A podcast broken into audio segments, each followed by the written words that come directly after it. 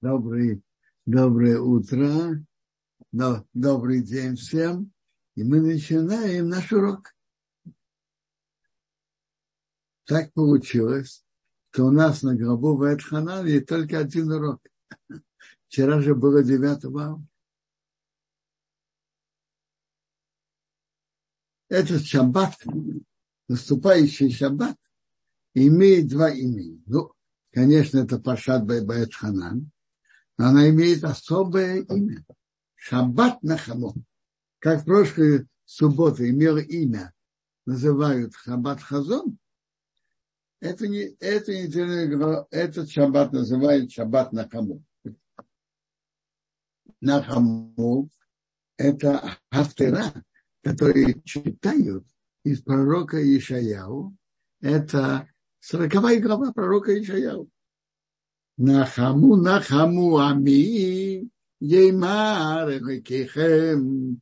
Всего есть три, три, шаба, три шаббата шафтера э, Порануса, выговаривающие, а потом идут подряд семь, шаб, семь суббот, в которых автора э, утешающие и, и который говорит о будущем избавлении.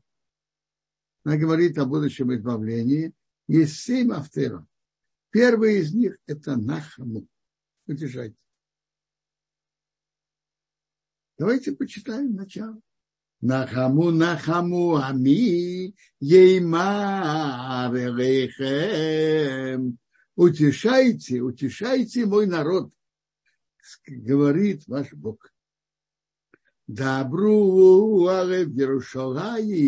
векиру Говорите на сердце Иерусалима, возовите к ней. Кимолоцво, потому что наполнилось ее время. И нерцо абино, потому что искупился ее грех. Килокхо мияда диной, потому что она взяла от руки Бога. Кифраим бехохатейсео, дважды за все ее грехи. Интересно, утешайте, почему? Потому что наполнилось ее время, потому что искупился ее грех, потому что она взяла рука Бога дважды относительно ее греха. Мауби на, э, на этот посыл говорит еще интересный комментарий.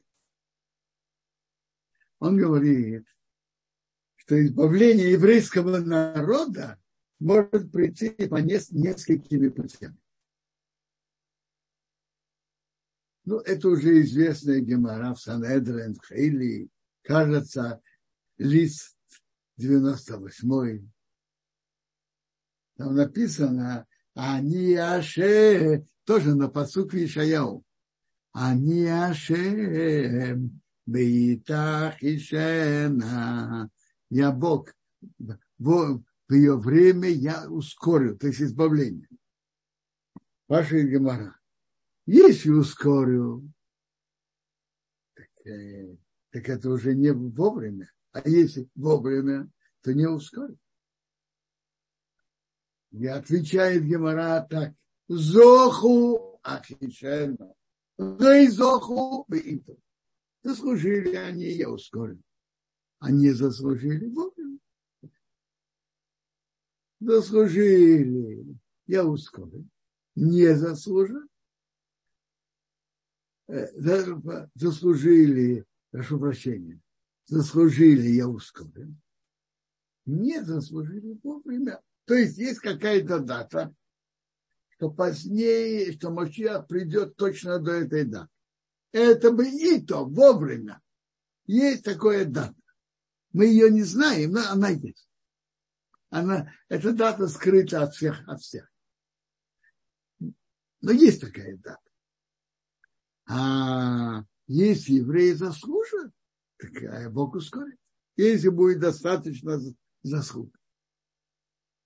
Так Молбин говорит на это так. Что избавление может прийти так. потому что наполнилось ее время. Это значит вовремя потому что искупился ее грех. Это это еще не вовремя, но искупился ее грех. Они имеют много заслуг.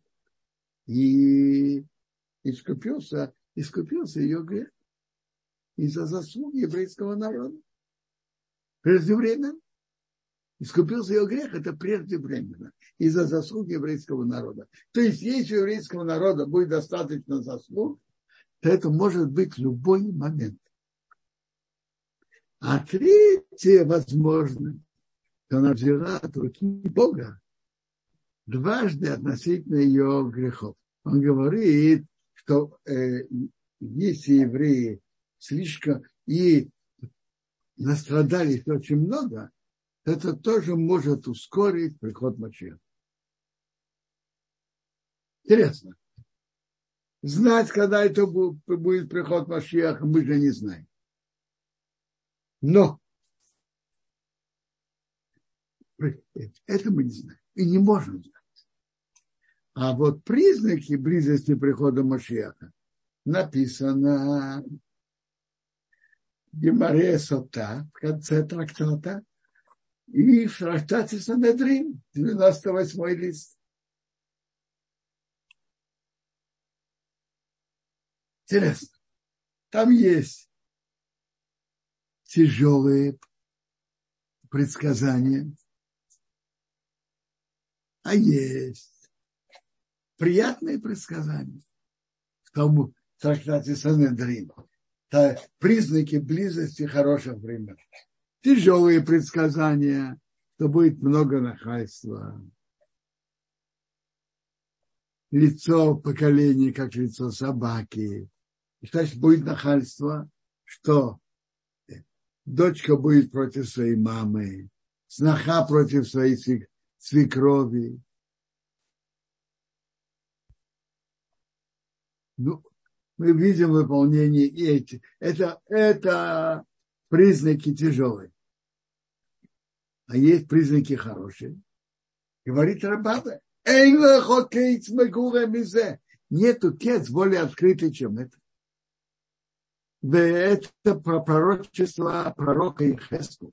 Беате море Исраэль, а вы, горы Израиля, анпехем титейну, ваши ветки давайте, оферехем тису, ами Исраэль, и плоды ваши несите еврейскому народу, и кейрву лобы, потому что близок приход.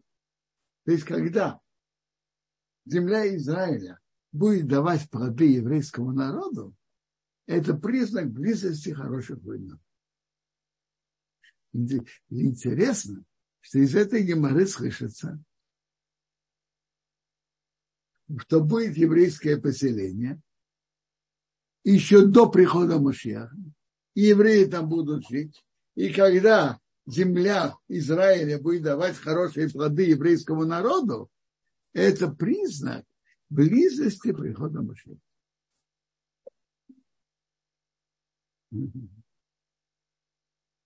Когда-то э, я слышал интересное замечание от зятя Рабари Левит Ешиват Мир. Как-то говорил зять Рабари Левина большой Талмит Хахам Рабелеза Плачинский. Он привел интересный посук. Это в Тилим написано.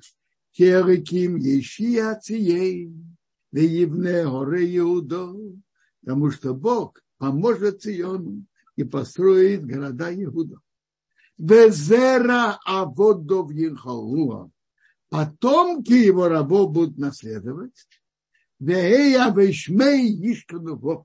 И которые любят его имя, будут там располагаться. Будут там проживать он обратил внимание на интересное выражение. Там написано, кто будет наследовать первыми потомки рабов. Не рабы Бога, потомки рабов. То есть евреи, которые потом, те, которые потомки рабов, но сами они не соблюдают. Они будут центральными в начале. А потом что будет? А затем будет те, кто любит его имя, имя Бога, будут там располагаться. Начнется присоединение страны, Зера Водобнин Халуа, потомки рабов будут ее наследовать. Потомки рабов, они сами не рабы, они сами не соблюдали заповедь. А впоследствии будет Веявишмей, кто любит его имя, то есть те, которые соблюдают, или любят Бога и соблюдают его заповеди, заповеди Ешканува будут там располагаться. Интересное, интересное замечание на эти, на эти э, на этот кусочек из Тилима. Правда, интересно. Теперь. А теперь продолжим про недельную главу. Глава Ваэтханан. Ваэтханан я упрашивал у Бога в то время говоря. Бог ведь сказал Моше, что он не войдет в страну. А был такой приговор. Из-за вот, из ошибки Моше в водах раздора.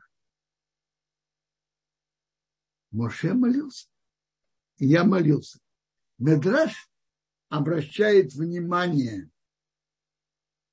Написано, я молился в Айтханан. Это по просьба бесплатного подарка. У Моше ведь были заслуги. А что Моше просит? Бесплатный подарок. Так должна быть молитва. Кто может сказать Богу, ты мне должен? Никто ничего не должен. Бог никому ничего не должен. Все просят. А у Моше было заслуг больше, чем у кого-то другого. Что Моше просил? Бесплатный подарок. Матнат нам. Бога надо просить без, бесплатный подарок. Мольба. Бог, ты же начал показывать твоему рабу твое величие, твою сильную руку.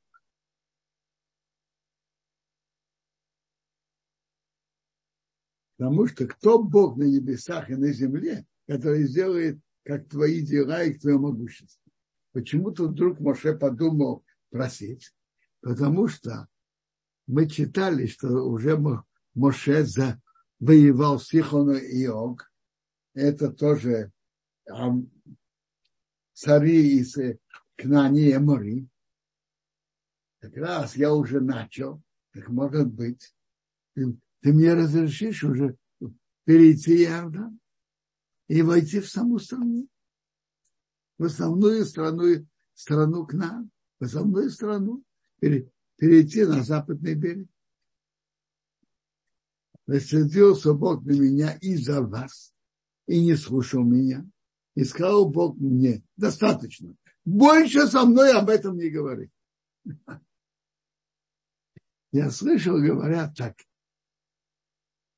что если Моше еще молился, молитва помогает. Но Бог что просил у Моше? Больше не просил. Скажите,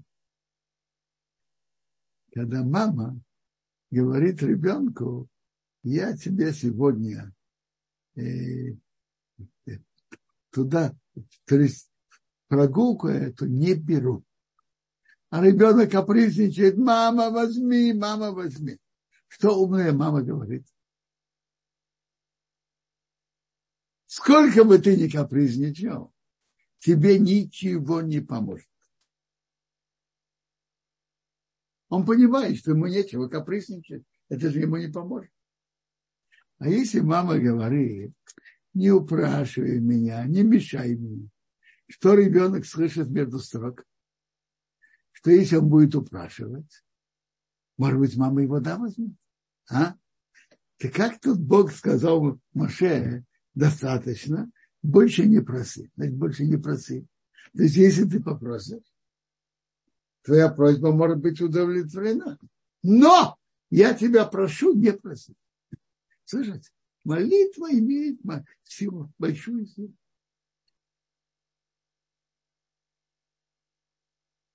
И прикажи еще и крепи его. Он пройдет перед этим народом, и он унаследует их землю, которую ты увидишь. э, интересно. Арахаим обращает внимание, это написано, Бог разразился на меня из-за вас. Как из-за вас. Бог разразился на Моше. И потому что Моше сделал не, неизвешенное действие. Параше, он ударил по скале, когда он должен был говорить. Что значит Бог рассердился на меня из-за вас? Рахаим посылает в начале книги, книги Дворы. Там тоже написано, первая глава, 37 предложение. Также на меня рассердился Бог из-за вас. Говорят, ты тоже не войдешь туда. Почему из-за вас? Причем тут еврейский народ? Рахаин говорит на это и очень интересный ответ. Он говорит так, что у Бога была еще внутренняя причина, что Моше не вошел в страну. Какая причина? Есть Гемора, трактате Сота, который говорит, Мейше ведоби лейшол тусейнеем бемайсе едеем. Мейша и Давид, враги не властвовали то, что, на то, что они делали. И поэтому, если Моше вошел бы в страну, он бы построил храм, и что бы тогда было? Этот храм не должен был бы быть разрушенным. Может, то, что Моше построил, сделал, враги не, не могут властвовать. Но есть, Гемора нам сообщает, что во время разрушения есть в Таилим написано Мизмер песня Сафу. Эриким боу гейм Враги вошли в твое наследие, и они разрушили твой храм, сделали Иерусалим Э, пустынной горкой. Это песень? Это оплакивание? Что написано в песне? Гемора на это отвечает, что тем, что Бог разрушил храм, это помогло еврейскому народу, что, и, э, что часть гнева Бога вылилась на храм. И еврейский народ меньше пострадал. Без этого еврейский народ бы пострадал бы больше. Шофа хамосы Бог вылил свой гнев на дерево и камни, то есть на храм. Если, если можешь, и при храм, то, что храм был разрушен, спасло еврейский народ, что ему меньше попала. Теперь, если бы Моше вошел в страну, то храм не мог бы быть разрушенным. То, что Моше делал, враги не властвуют. И тогда еврейскому народу бы больше попало. Задается вопрос, а что было бы, если бы Моше в водах раздора не ошибся? Как бы так Моше должен был войти в страну? Что бы тогда было? Орахаим отвечает. Тогда евреи были, на, были бы на более высоком уровне. И они вошли в страну, был бы построен храм, и храм бы не должен был быть разрушен. Если евреи были бы на более высоком уровне, храм бы не должен был быть разрушен. Вообще евреи не должны были быть изгнаны. А вот после греха Моше в водах раздора, евреи, уровень еврейского народа упал. И храм определенно будет разрушен. И если Моше построит храм, если Моше войдет и построит храм, храм, который Моше построил, не должен быть разрушен. Враги не должны властвовать над этим. И еврейскому народу бы больше, бы больше пострадал. Поэтому он говорит, из-за вас Бог хотел, чтобы я туда не пошел. Из-за вас, чтобы вы не пострадали.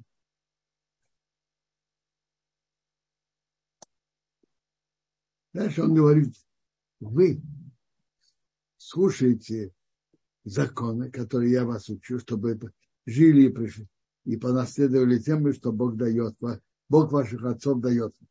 Не прибавляйте на то, что я вам указываю, не умешайте. Соблюдайте митцвот Бога, который я вам велю. То есть не увели, не добавлять и не убавлять. Всего в Торе есть 613 заповедей. 613. Не больше и не меньше. Не прибавляйте на них и не убавляйте. Не выдумывайте новые, новые законы.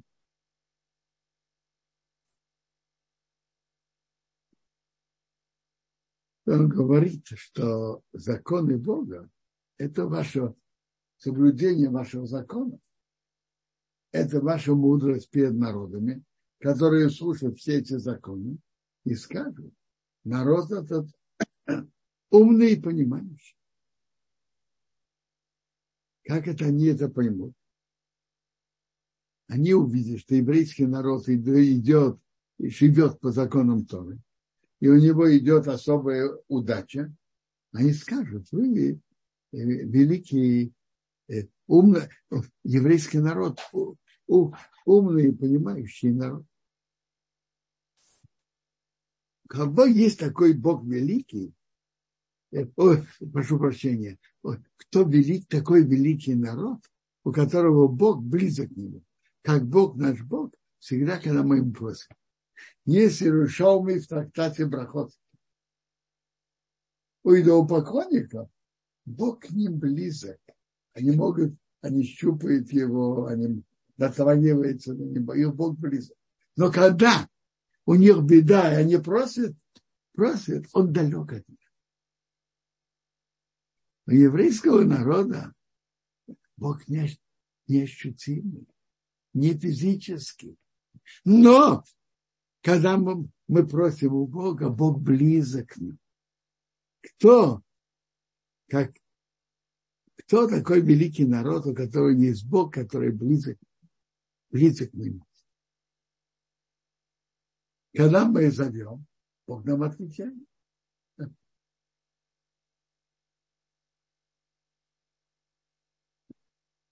Да, Бог меня учит. Э, теперь он говорит, помните, как вы стояли у горы Синай. И вы ничего ощутимого там не видели, вы только слышали. И Бог велел, дал вам свой союз, десять речений, и он их написал их на двух скрижалях каменных. И сообщил вам свой союз.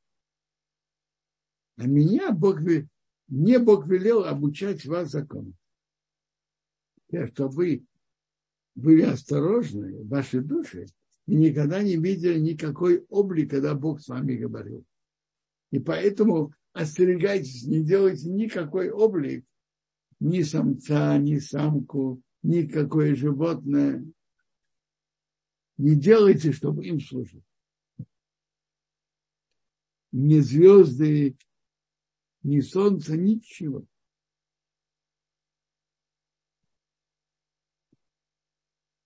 В дальнейшем отрывке Бог говорит им, что у тебя родятся, родятся дети, внуки, и вы будете жить долго в стране вы испортитесь и сделаете идол, служить ему и сердить Бога, я предупреждаю вас сегодня, небеса и землю, то вы пропадете быстро с земли, которой вы переходите Иордан туда наследовать. Вы не будете там долго жить, вы будете уничтожены. И Бог вас рассеет среди народов. Видите? Тут предупреждение, что если еврейский народ отойдет от Торы, станет служить идолам, то вы будете наказаны И, и Бог вас рассеет. Но это не конец. Когда тебе будет тяжело, ты будешь в стесненном положении,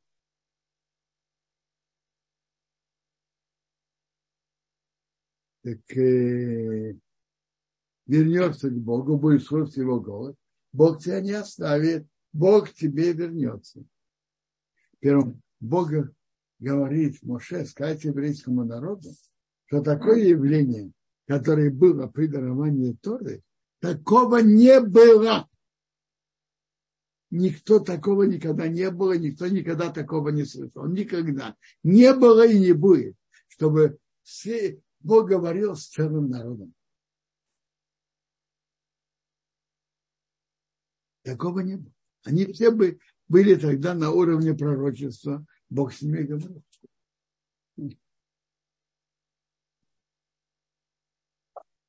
Вы знаете, что традиция еврейского народа покоится на том, что они были у горы Синай, и 600 тысяч мужчин и сами слышали, сами видели, сами были свидетелями этого, этого великого события, что Бог с ними говорил и сказал 10 речей. Рахавду, что там у христиан? Кто-то один или одна баба рассказала, у мусульман там один сказал. Все это несерьезно. У нас традиция исходит от всего народа, 600 тысяч мужчин.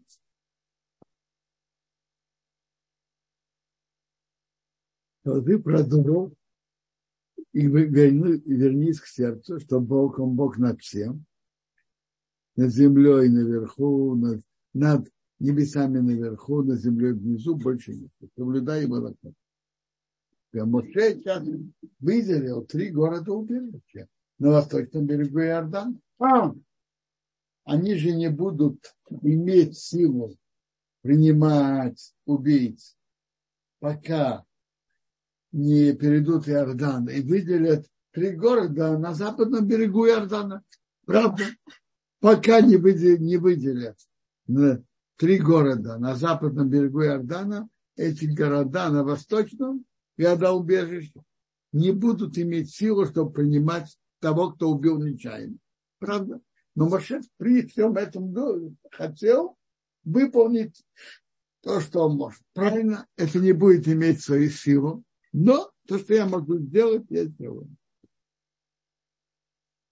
И дальше у нас идет 10 речений. Ну, кто помнит эти 10 речений? А? Давайте. Первое. Я Бог твой Бог, который вывел тебя из земли Египта, из дома рабства. Второе. Там не было у тебя идолов при моем лице значит, при моем лице, это можно понять двояко. И в пространстве, и во времени. В пространстве, там, где Бог находится, но Бог же присутствует в любой точке. Во времени, любое время, что есть Бог. Бог вечен. Не было у тебя идола при моем лице. Не поклоняйся, Потому что Бог ревнивый, на его поклонство особая ревность, и он наказывает а с грехов отца присоединяет сына и наказывает его за его грехи и за грехи отца. Но это только в случае, когда сын продолжает преступление отца. А если сын исправил, он этого не делает, он не несет никакой ответственности за дела своего отца. Значит, первое, я от Бог твой Бог. Второе, что у тебя не было идолов и не служи им, не поклоняйся. Третье, не упоминай имя Бога, Бога твоего Бога напрасно, ложно, потому что Бог не оставит чистым тот, кто упомянет его имя напрасно.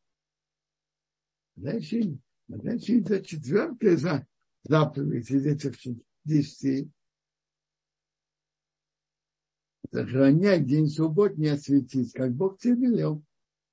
Шесть дней работай, делай все работы. А в седьмой отдых во имя Бога. Не делай никакой работы. Ни ты, ни твой раб, ни рабыня, ни бык, ни осел, никакой скот. Пришелец тоже нет. Чтобы он отдохнул. И помни, что это был работа.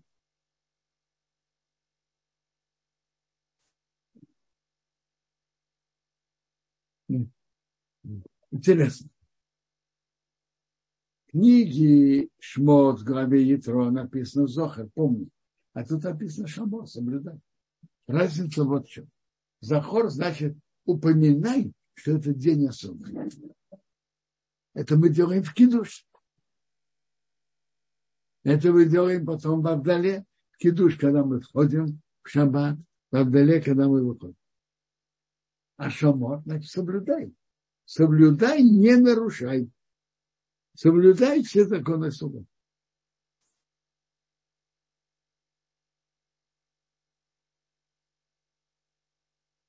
Пятое. Почитай отца и мать, как Бог тебе велел, то твои годы удлинились, у тебя было хорошо на земле, которой Бог твой Бог дает тебе. Что значит,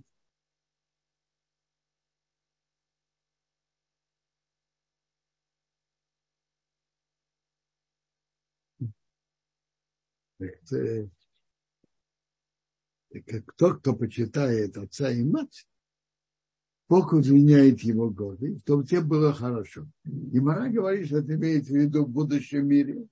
Но очень часто бывает, что Бог это посылает в этом мире тоже. Чтобы удлинились твои дни. Папа отцов пояснял так. Есть день, который проходит, и ничего не успеваешь. А есть день, что успеваешь очень много, чтобы дни были длинные.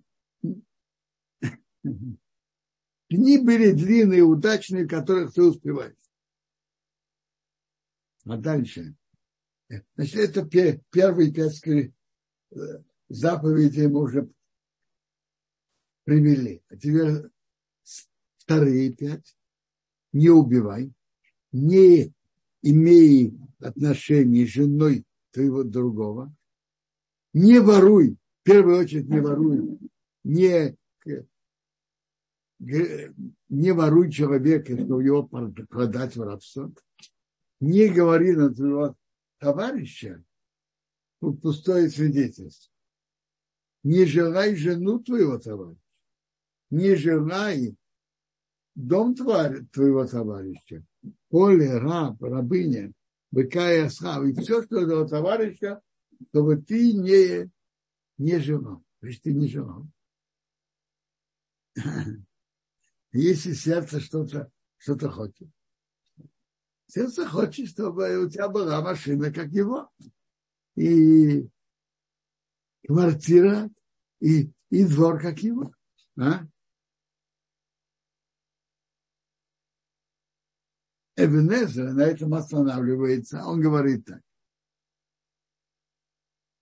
Человек должен быть, понимая, должен понимать.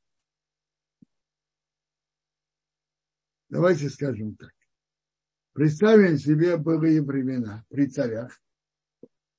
Поставили часового сторожить в покоях царя.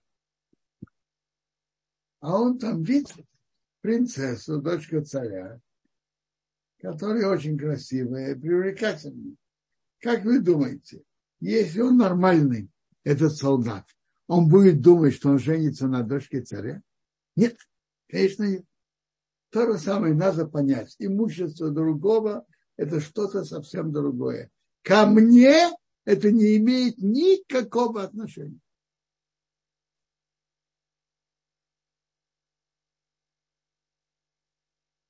Дальше написано, это все Бог говорил.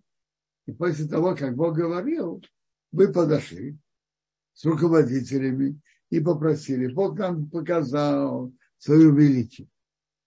И мы теперь видели, что Бог говорит с человеком. Но мы боимся, чтобы нас этот огонь не жег. И мы просим, ты говори с Богом и сообщи нам, а все, что Бог будет, будет говорить себе, что мы делали, мы будем делать. Потому что приблизиться так, быть такой близости, нам очень трудно. Бог услышал то, что они говорили, и сказал Бог ко мне, я слышал слова этого народа, что они к тебе говорили, они все говорили очень хорошо. Они имеют трепет перед Богом. Да и кто дал бы, чтобы их сердце было такое бояться меня и соблюдать мои заповеди все дни. То есть кто, да, кто бы мог сделать, чтобы это сердце было у них, чтобы служить Богу все дни.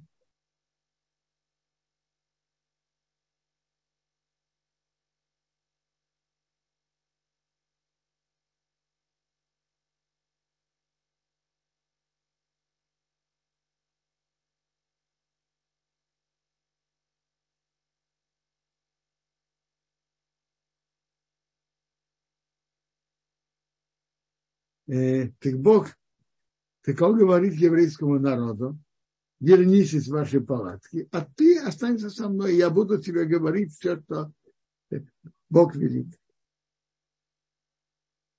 Теперь, а теперь тут идет дальше глава, отрывок, который каждый еврей читает дважды в день. Слушай, Израиль, Бог, наш Бог, Бог один люби Бога твоего, Бога всем сердцем, всей душой и всем состоянием твоим.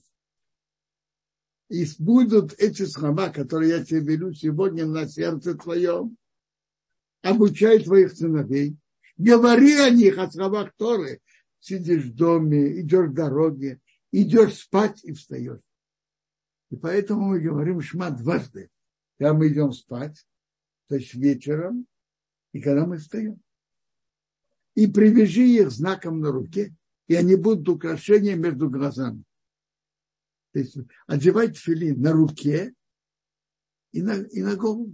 И там внутри домиков есть пергамент, типа вот эта глава. Сидит других, всего там есть четыре,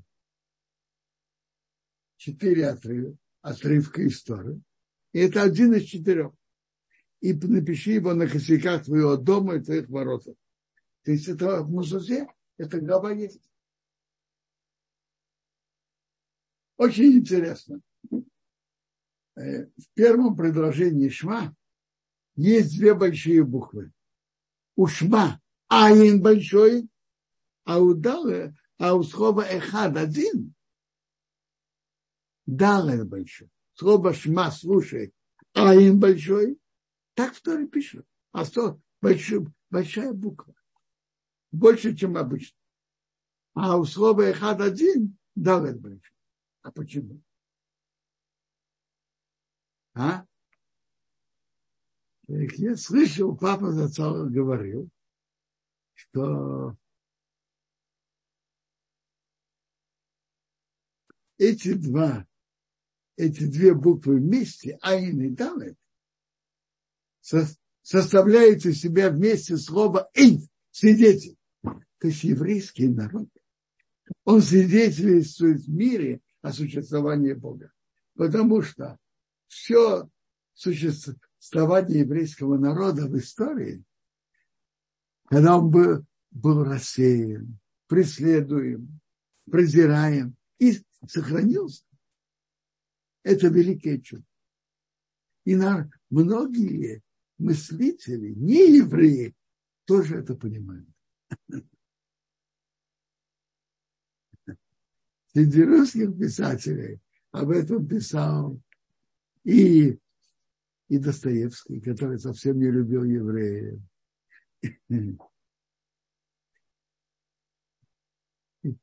И Купри, и Бердяев. И я думаю об этом, это понимали многие и не русские, и французские, и немецкие. Еврейский народ, он свидетельствует об этом.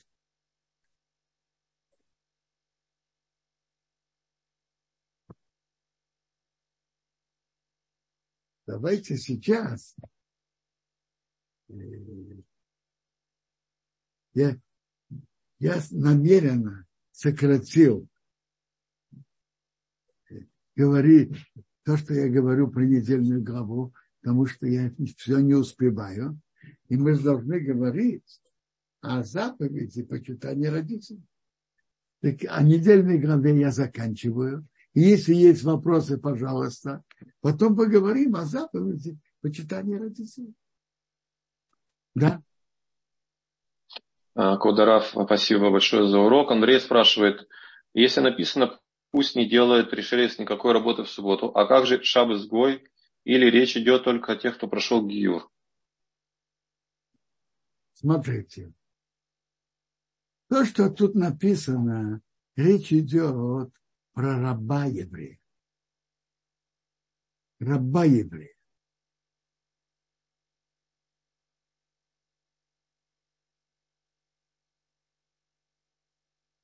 Раб еврея тоже не имеет права делать работу, и хозяин не имеет права просить раба делать работу.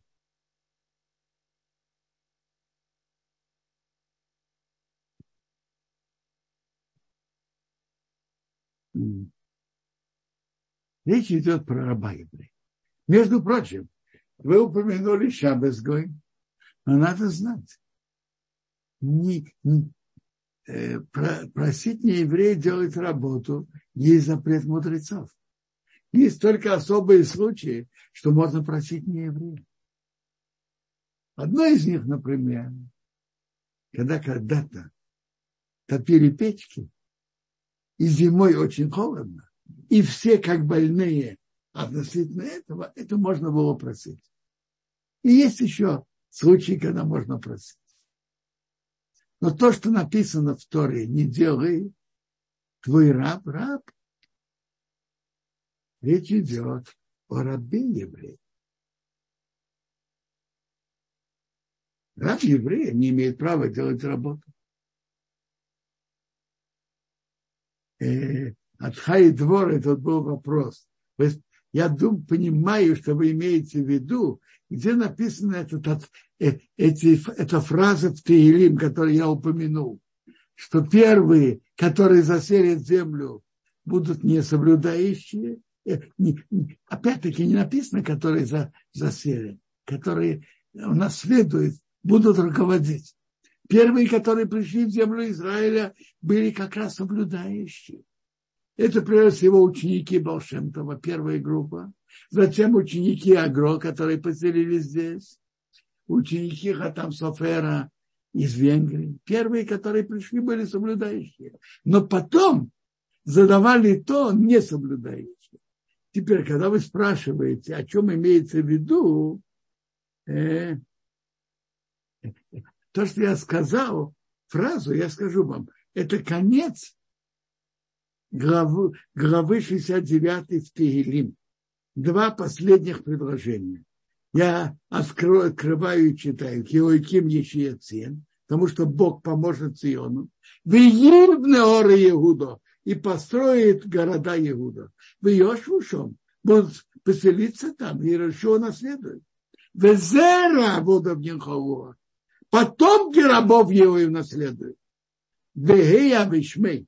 И кто любит его имя, Ешкану Бог будут там располагаться. Первые, которые, которые будут задавать тон, они будут потомки рабов, не рабы. А вот затем будет, те, кто любит его имя, будут там располагаться.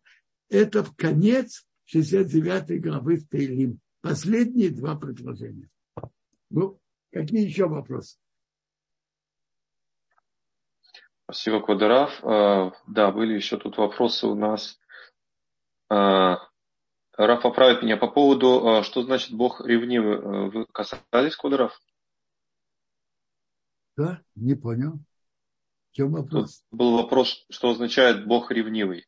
То есть, если кто-то служит идолам, Бог наказывает? Да.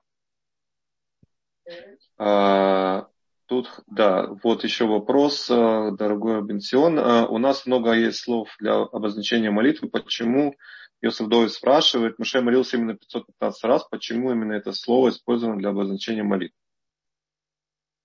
Послушайте,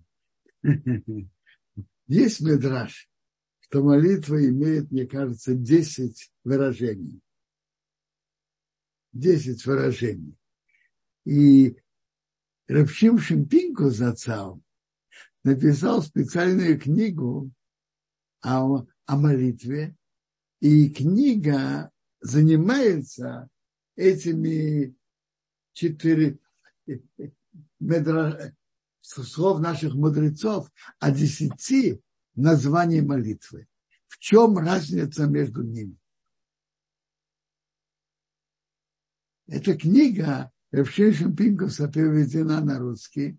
И давайте, пожалуйста, посмотрите. Он хорошо разобрал эту тему. Да. Да, здравствуйте. Спасибо. Да. Слушаю. Шалом. Шалом, Равзигда. Шалом. Огромное да. спасибо за ваши уроки.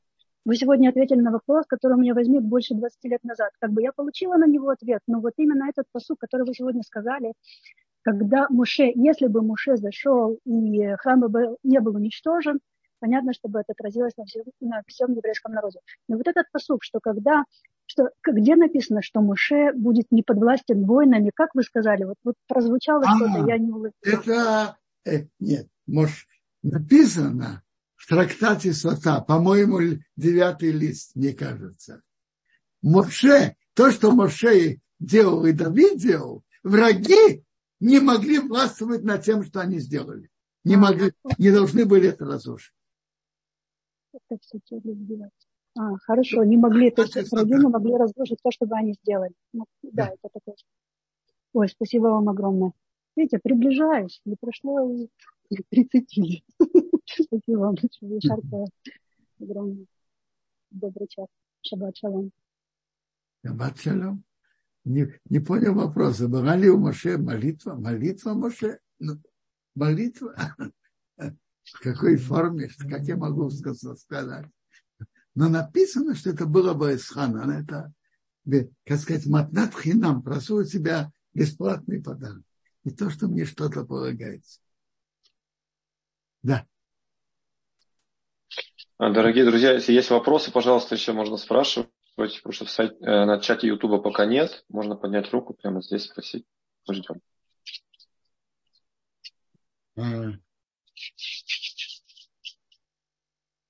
Дальше. Трав пока нет. Да. Давайте, да я говорю уже про, про митцву, которая в нашей главе из десяти заповедей э, написано «Кабейте совихо весимеха» почитай твою, твоего отца и твою мать, чтобы длинились твои дни. И есть мецва другая, которая, э, которая написана Ваикро, там написано Иш имей бы обвив перов. Человек, чтобы свою маму и папу перед ними трепетали. Что это значит? Что значит кибут? Почитать, и что такое мора? Гимара, трактате Кедушин, подробно это разбирает.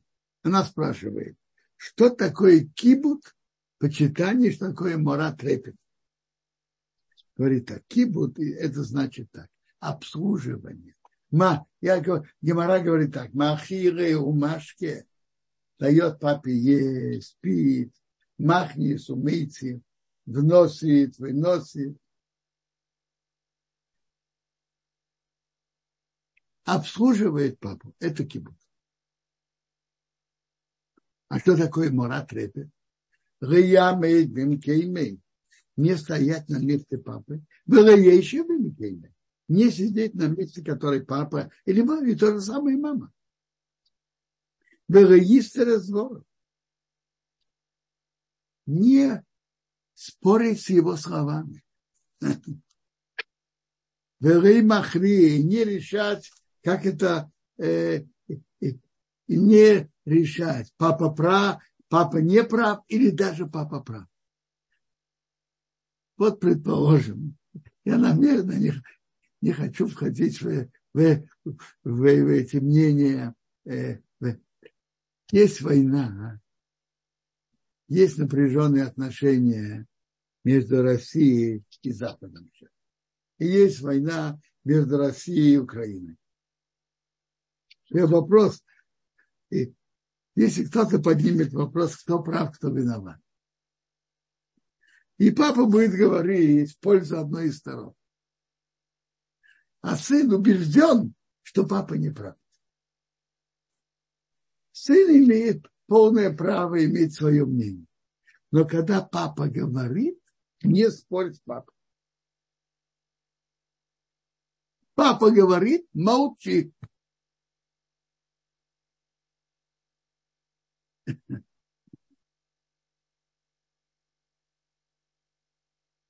Интересно, когда папа с сыном учат Гемару, они могут спорить, понятно, в деликатной форме. Отец говорит, что Раши имеет в виду то-то, а сын говорит, а мне видится, что Раши имеет в виду другое. Это, так сказать, вместе учат, обсуждают. Но если папа высказывает какое-то мнение, неважно, политике, медицине, неважно в чем, сын не должен оспаривать мнение папы и то же самое мнение мамы. Это называется мораль. И отношение к папе и маме должно быть как кому-то совсем другого уровня.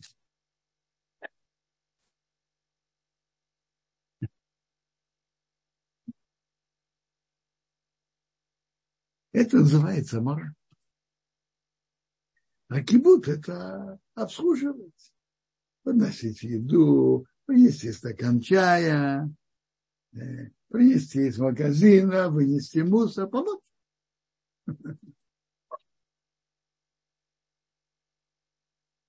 И это большая великая заповедь, за которой человек часто получает и на этом свете тоже. На будущем определенно, но и на этом свете тоже.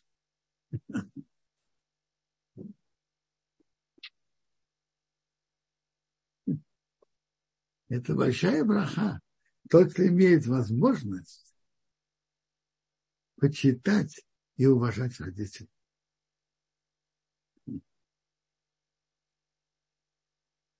И это помогает много и в материальном, и в духовном.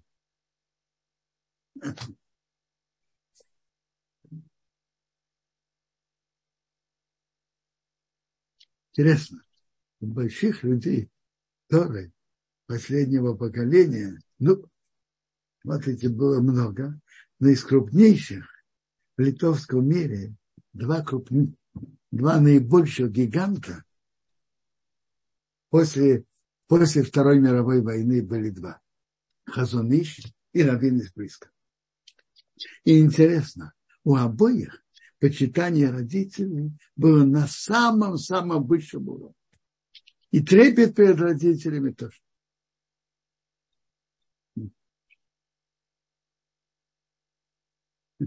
Рассказывают, Хазаныш иногда приходил в Нумутара экзаменовать детей.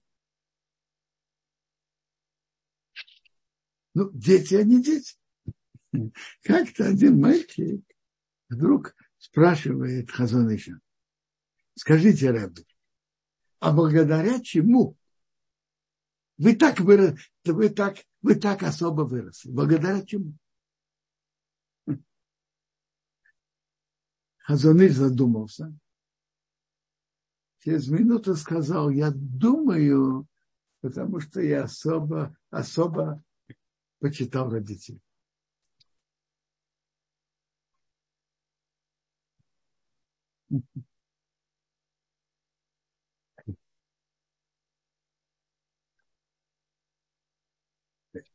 Почитание родителей имеет свои правила и свои рамки.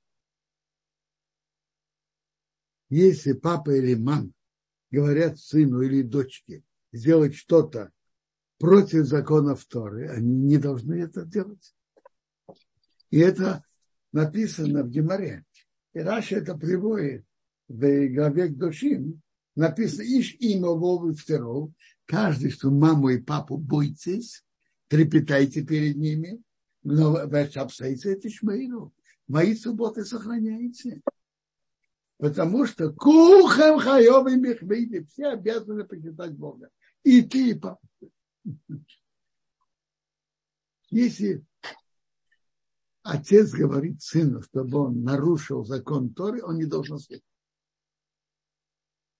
Или, например, второй, или еще пример. Сын хочет пойти в Ешиву учить Тору. А папа говорит, а я считаю, что ты именно учил специальность. Сын не обязан слушать отца в этом случае.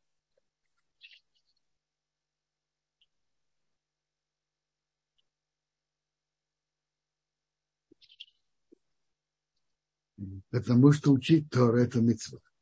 И тогда это, когда сын хочет делать мецву, и папа или мама в этом ему говорят не делать, то он, то он обязан, то он не обязан слушать. Ну, может быть, есть вопросы насчет почитания родителей. Тема довольно широкая и очень практичная. А?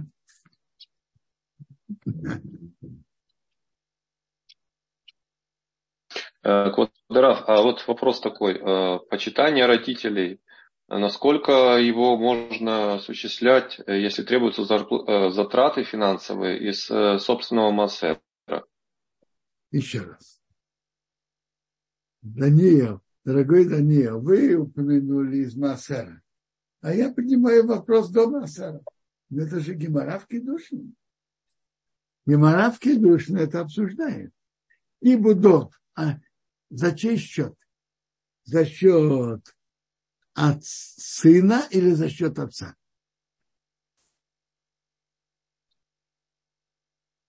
Вывод Геморы за счет отца. Так, так вывод Шуханару. За счет отца. Но если у отца нет, то сын должен стараться помогать.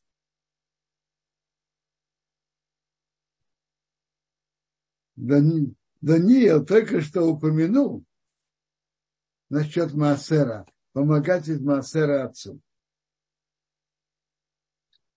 С одной, если отец нуждается, можно помогать отцу из денег Маасера, и это раньше, чем кому-то другому.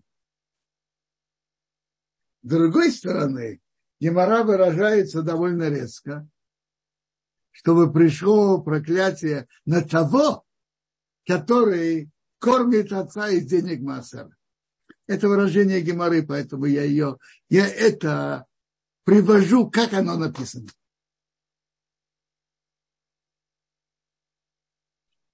Э, и Гемора на это отвечает. Если у человека, э, так сказать, хорошее положение, он имеет материальную возможность помочь отцу не из Массера, он должен помочь из личного денега. Но если он в стесненном положении, так он может и должен помогать отцу и денег Массера. Если он э, в нормальном, хорошем, просторном положении, пусть помогает не денег Массера. У него нет такой возможности, пусть помогает из денег Массера.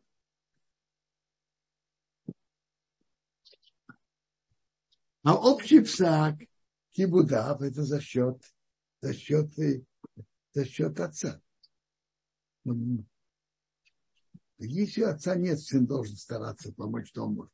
Но вообще псак, суху нору за счет отца. Тут что-то были какие-то вопросы на экране, которые я говоря не успел прочитать. Вот по нашей теме уважение к родителям Сара спрашивает, уважаемый Раф, если отец спрашивает моего мнения по вопросу, в котором мы с ним не согласны, и если я скажу свое, если я скажу свое мнение, он будет недоволен и начнет меня ругать. Нужно ли мне проигнорировать его просьбу и не говорить ему свое мнение?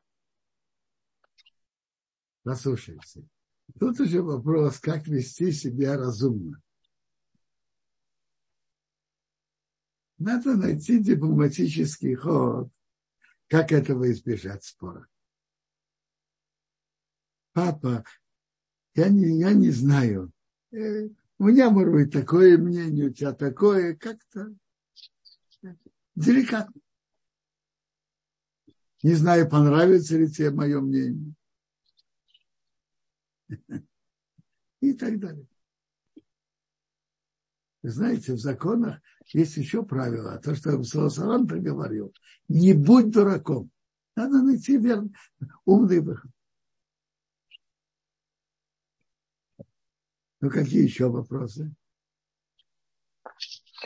Ну, вот Кватаров, если такое противоречие, Авраам предлагает.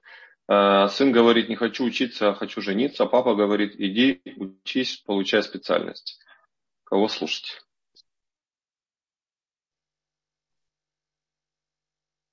Не я хочу понять. Значит, не хочу учиться, хочу жениться.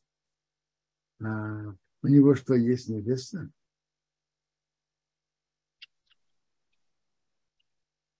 Еще вопрос. Э, допустим, он пойдет жениться. Э, за чей счет он будет содержать свою семью? За свой счет или за счет папы? А? Смотрите, тут, тут надо понять все сочетание. Вот. Э, все, что происходит в этой ситуации.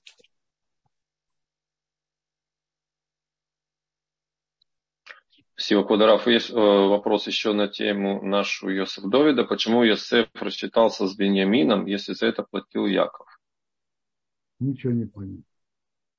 Я тоже немножко не понял. Если Довид, пожалуйста, поясните. Почему Йосеф? Почему, та, почему тогда Йосеф рассчитался с Беньямином, если за это платил Яков? Что он рассчитался? Я не понимаю вопрос. А я не понимаю э, вопрос. Мы ждем я могу, да, уточнения ждем. Кударов, есть еще... О, знаете что? Я только продолжу. Есть интересный псак. А. Если папа... Э, значит, включите микрофон.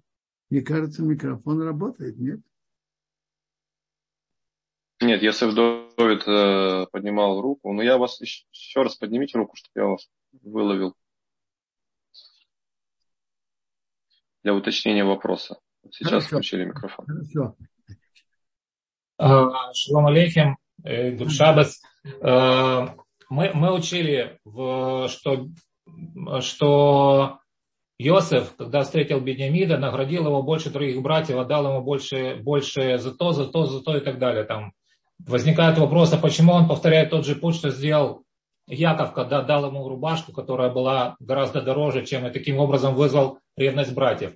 И Раши, если я не ошибаюсь, объясняет, что Беньямин рассчитался за те годы, которые Беньямин обслуживал, э, э, э, Иосиф рассчитался с Беньямином за те годы, которые он обслуживал Якова.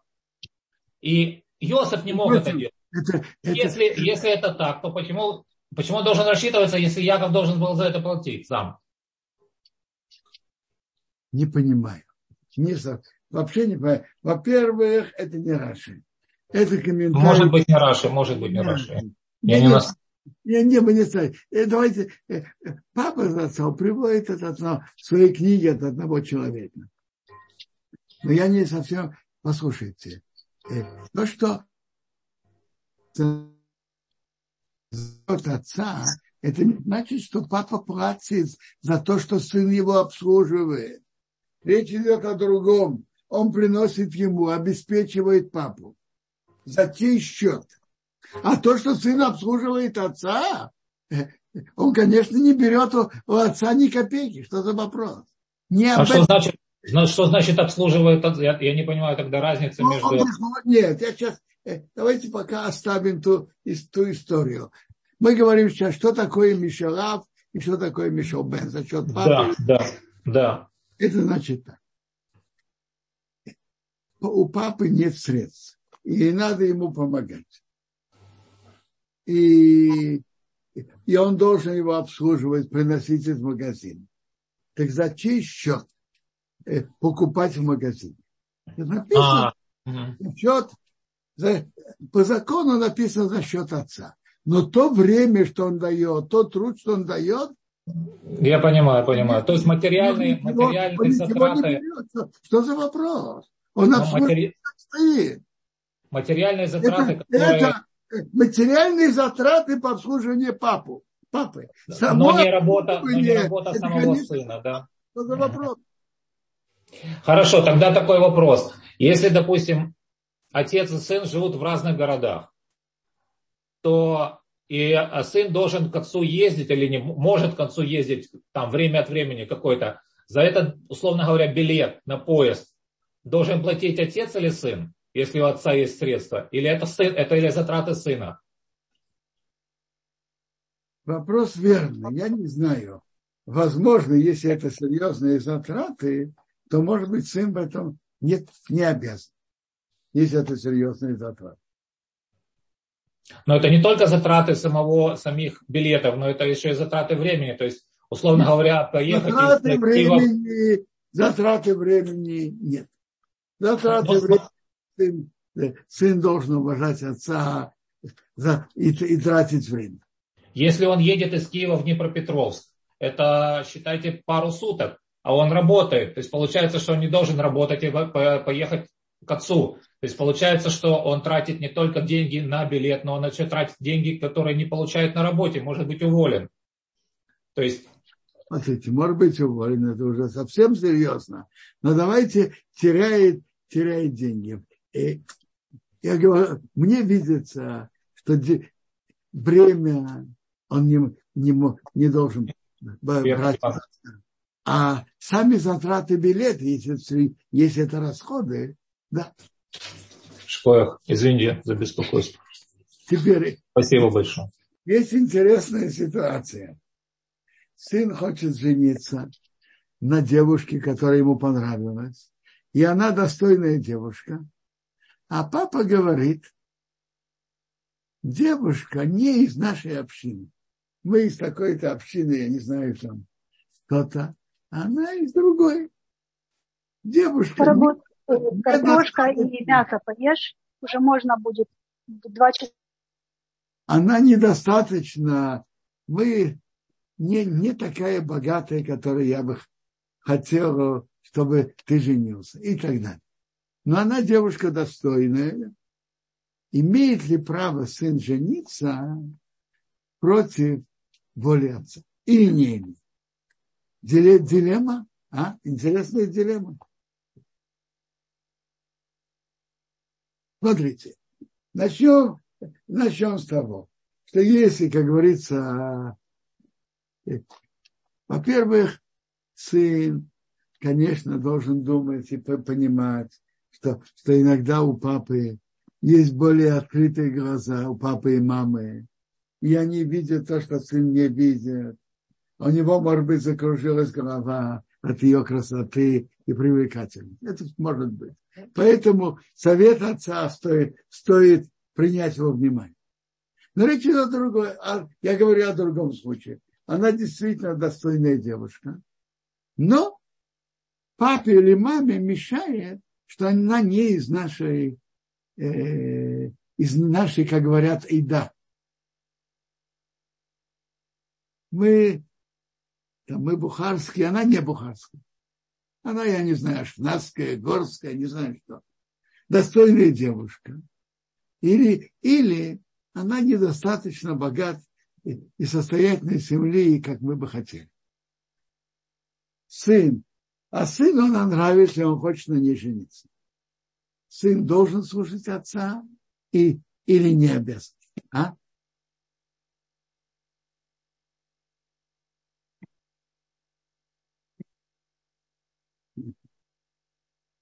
Интересно.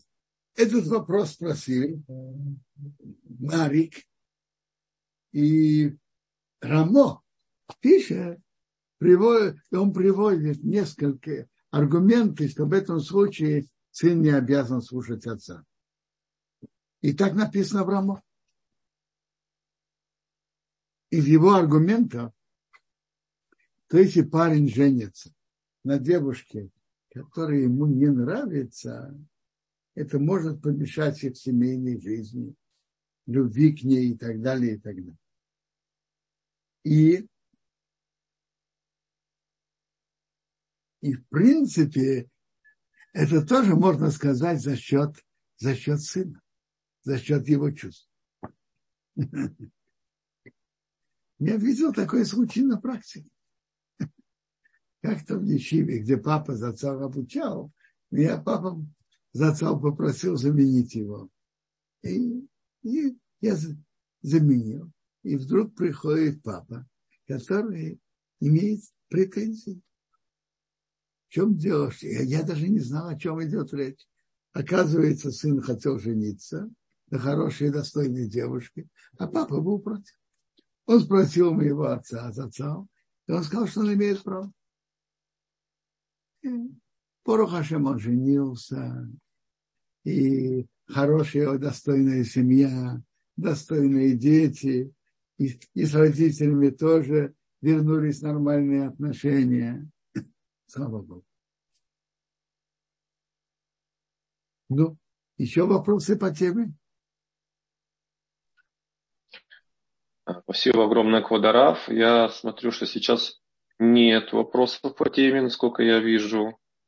Но есть другие вопросы, которые более общего характера. Хорошо, я слушаю. Но хотя бы тема почитания родителей стала более ясной? Или есть какие-то вопросы, которые мешают понять ее?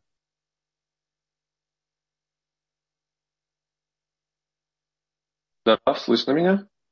Я слышу.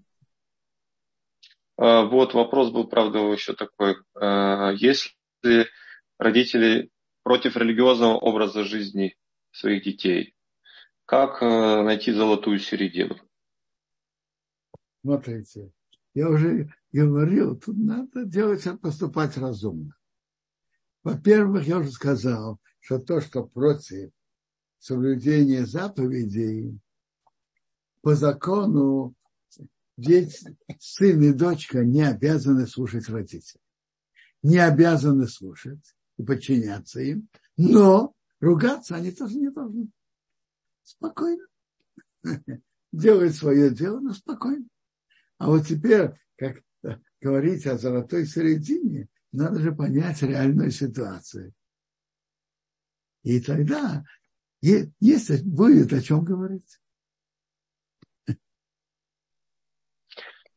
Квадоров, есть такой вопрос от Татьяны. Отвечаем ли мы за грехи своих родителей? Наши мудрецы говорят, и Раша это приводит, что если сын продолжает преступление своих родителей, отец вор и сын вор, то он отвечает и за грехи своих родителей.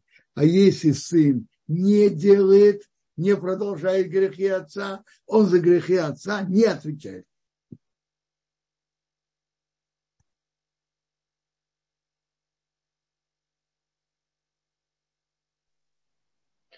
Вы большое. Да.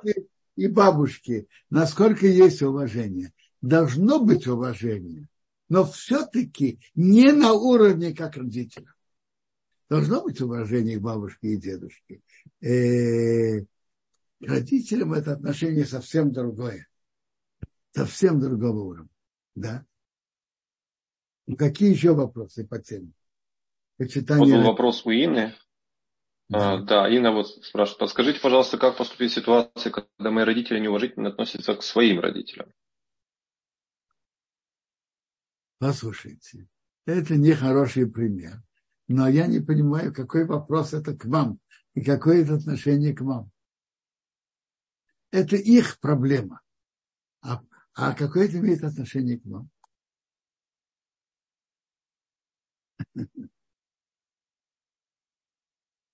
И в чем вопрос к вам? Не понимаю.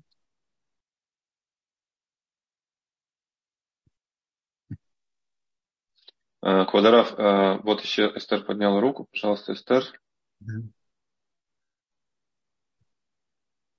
Да, да. Спасибо, спасибо большое. Венсионы, спасибо организатору. Я мне немножко уже возвращаюсь не по теме кого родителей, а по теме шма вы говорили. Отсюда мы учим, что шма нужно говорить и днем, и вечером, потому что Башак Я помню, ваш папа говорил, что из какого-то посука учим, что нужно полностью говорить шма, а не короткая, которая приводится в, иногда в шма аля мета. Это из этого посука или, или что-то другое есть? Это, мы читаем шма. Вообще-то шма есть первая глава, которая первый отрывок в нашей главе. И есть второй отрывок, который в следующей главе будет. Вая им шомо. Затем есть отрывок про выход из Египта, про цицит. Это другая мецва, иметь, вспомнить о выходе из Египта и днем, и ночью. А есть мецва читать шма утром и вечером. Между прочим, так как эта мецва связана с временем, то женщины в этом не, обе, не обязаны. Теперь, Э, раз это связано с временем. Утром до э, четверти дня, от восхода до захода, а вечером после выхода звезд в течение всей ночи. Это есть мецва читать шма. Дважды в день. Да, но вопрос вот полностью его читать вечером перед э, сном. И откуда мы это учим? Я помню, что вам еще Говорил раз. ваш папа, что да, что учим отсюда. Люди, послушайте, люди в Мариев читают все три главы. Мариев. Перед сном некоторые читают только первую главу, а некоторые первую и вторую, а некоторые все три. Это я, например, читаю все три. Но сказать, что все обязаны, это я не могу. Теперь, если человек читал Шма вовремя, то он мецва шма он выполнит. Если он читал шма после выхода звезд. А что значит вовремя? Вовремя, а я, я сказал, после выхода звезд. Если человек читал шма после выхода звезд, эту мецву он выполнил. И теперь то, что он читает шма перед сном, некоторые читают одну главу, две, три. Я, я читаю, например, все три. но указывать всем я не могу. Я помню, что ваш папа говорит, что вот мы учим от какого-то посука, что надо говорить все три. И вот это из этого посука или из другого, вот это я помню. Написано, об этом написано «Бешол бехол кумеха», когда ты ложишься и когда ты встаешь. То есть это вечером и утром. А третья глава – это про вспоминать о выходе из Египта это другая мецва. И тоже надо ее выполнить один раз днем, один раз ночью. А вот вы говорите, женщины не надо. Я Марив не молюсь. Так. Если я не говорю Марив Шма, а говорю только перед сном, это я выполняю то, что я говорю. Вы шма. выполняете, но вы в этой, в этой заповеди в чтении Шма не обязаны, но вы можете ее выполнять, не будучи обязаны. А это до 12 надо или, или в течение можно и позже, после ночи? Для женщин не важно. Для мужчин до полуночи. Спасибо большое. Шаббат шалом. Шаббат шалом. Если еще нет вопросов, то, может быть, мы тут э, заканчиваем. А, Кудрав тут есть? Да. Все зависит от вашего, ваших возможностей. Что, что есть? Что есть? Э, вот Инна уточняет, меня касается этот вопрос, почему мои дети становятся свидетелями такого неуважительного отношения. И это для них плохой пример, так как я вижу плоды такого отношения уже в своих детях по отношению к прабабушке. Смотрите, так надо же подумать, как сделать, чтобы они это не видели. Я не знаю. Тут же вопрос, смотрите, вопрос, вопрос, который я могу что-то сказать. Что-то думать, это что нам делать? Тут нужно понять, что делать, чтобы дети от этого не учились. Насколько возможно постараться, что они этого не видели.